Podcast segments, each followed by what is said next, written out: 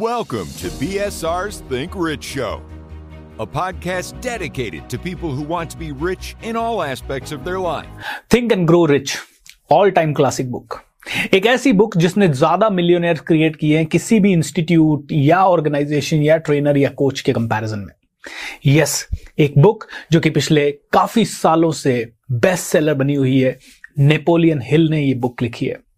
दोस्तों, आज के इस वीडियो में मैं बताना चाहूंगा कि थिंक एंड ग्रो रिच के 9 बहुत ही पावरफुल प्रिंसिपल्स के बारे में मैं बात करना चाहूंगा.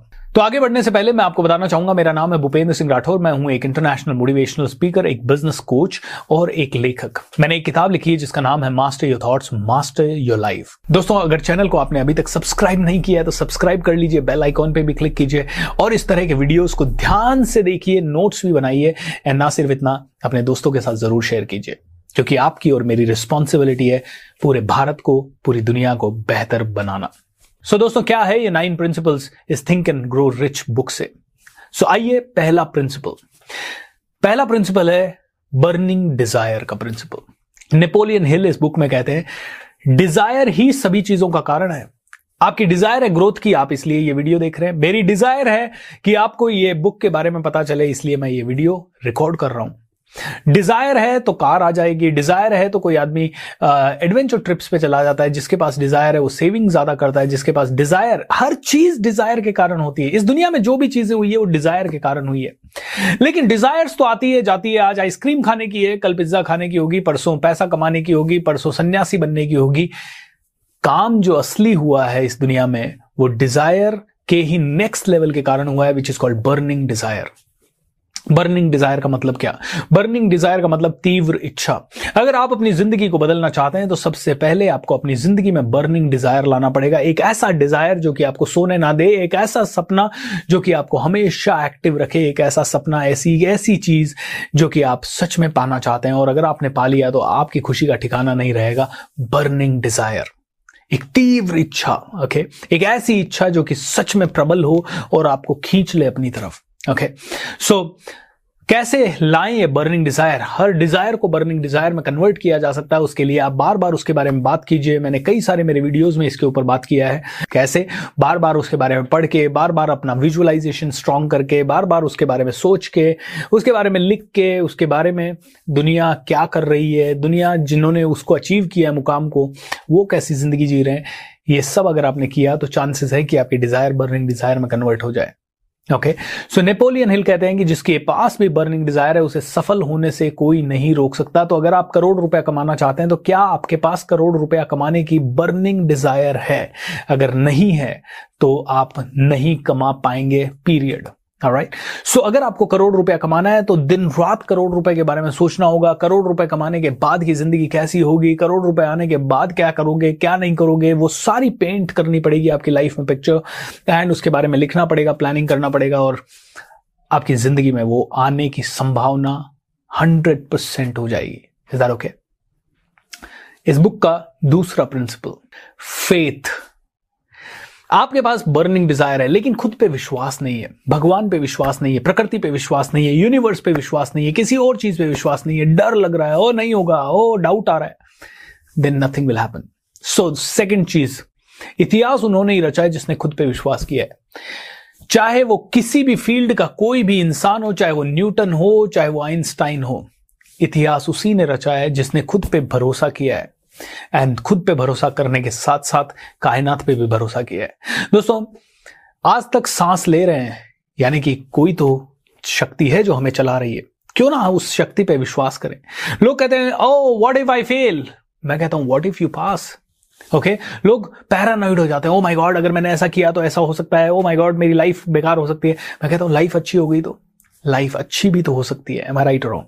सो दोस्तों, पैरानॉइड नहीं होना है, इसकी जगह आपको बिलीव करना है. Faith can move the mountains. Am I right और wrong? So have faith so that you can change your life. तीसरा प्रिंसिपल है दोस्तों ऑटो सजेशन. ये कहा जाता है कि आपके माइंड को सबसे पावरफुल कमांड आपकी खुद की लगती है. अगर आपने अपने माइंड को रोज कहना शुरू कर दिया yes you are going to be rich, Yes, you are going to be rich. You are born to win. आप अपने आप को ही पावरफुल करने के लिए पैदा हुए हैं. इसे अफर्मेशन की कला कहते हैं.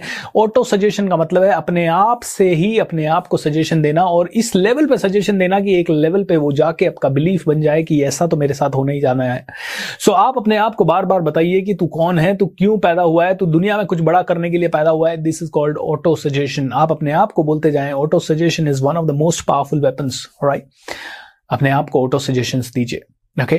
क्योंकि जब आप अपने आप से बात करते हैं और पॉजिटिव बात करते हैं, आपके माइंड को कन्विंस करने के हजार तरीके आप निकाल लेते हैं, क्योंकि आप ही वो इंसान हैं जो अपने आप को बहुत बेहतर तरह से समझते हैं.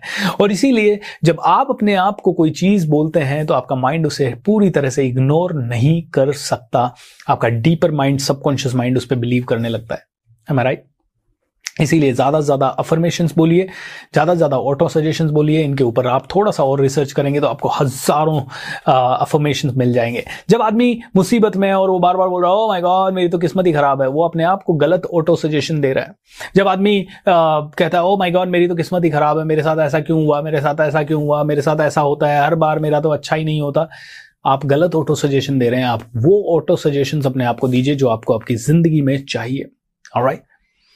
लेकिन नेपोलियन हिल इसके साथ साथ ये भी बोलते हैं कि आपके पास सिर्फ बर्निंग डिजायर, ऑटो सजेशन या फिर अच्छी चीजें होने से आपकी तरक्की नहीं होगी. इन सभी के साथ आपके पास होना चाहिए एक स्पेशलाइज्ड नॉलेज. स्पेशलाइज्ड नॉलेज मतलब जैसे मेरे पास ट्रेनिंग की नॉलेज है. ओके, एपीजे अब्दुल कलाम साहब के पास रॉकेट बनाने की, मिसाइल बनाने की नॉलेज थी.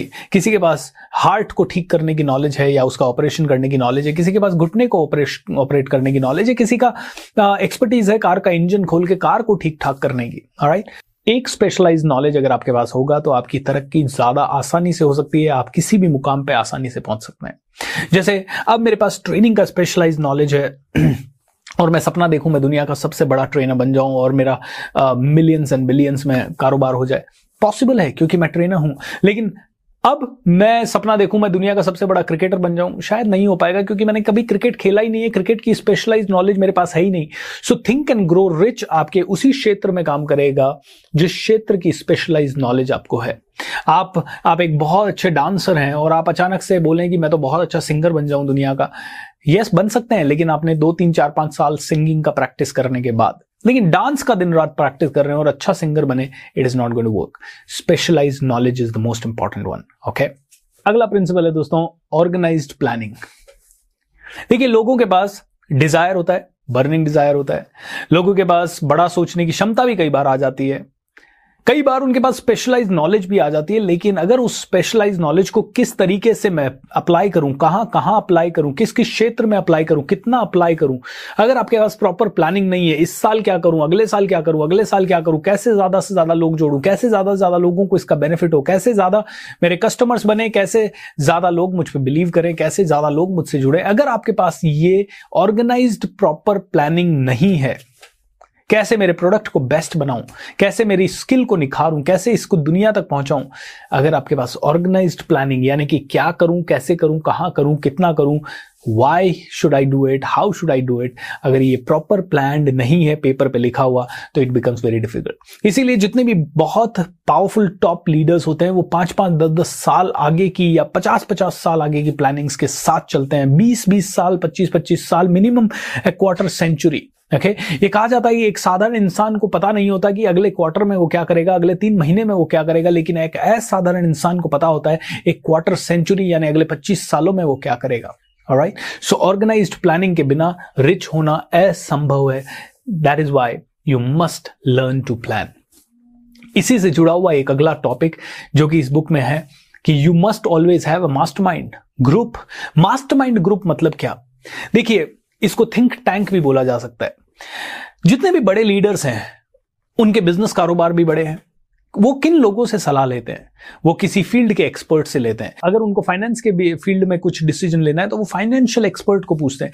बैंकिंग से रिलेटेड तो बैंकिंग के एक्सपर्ट को वो सवाल पूछते हैं. मार्केटिंग से रिलेटेड तो मार्केटिंग के किसी जीनियस या गुरु को लाके वो बिठाते हैं एंड उससे आप गाइडेंस लेते हो. अगर सेल्स के बारे में बात करते हैं तो वो सेल्स की ट्रेनिंग्स अपनी टीम को दिलवाते हैं, खुद लेते हैं, क्योंकि वो हमेशा उन लोगों से गाइडेंस लेते हैं जो उनसे आगे है उस क्षेत्र में. या फिर उनके पास एक बोर्ड ऑफ डायरेक्टर्स होता है जिसको कहते हैं मास्टरमाइंड ग्रुप। उस कंपनी को चलाने के लिए जो मास्टरमाइंड ग्रुप है, और ये ग्रुप आपस में चर्चा करके डिसीजन लेता है, कॉम्प्लीमेंट्री एक दूसरे को हेल्प करता है, एक दूसरे को पुश करता है। आपका भी ऐसा मास्टरमाइंड सेशन होना चाहिए या मास्टरमाइंड ग्रुप होना चाहिए।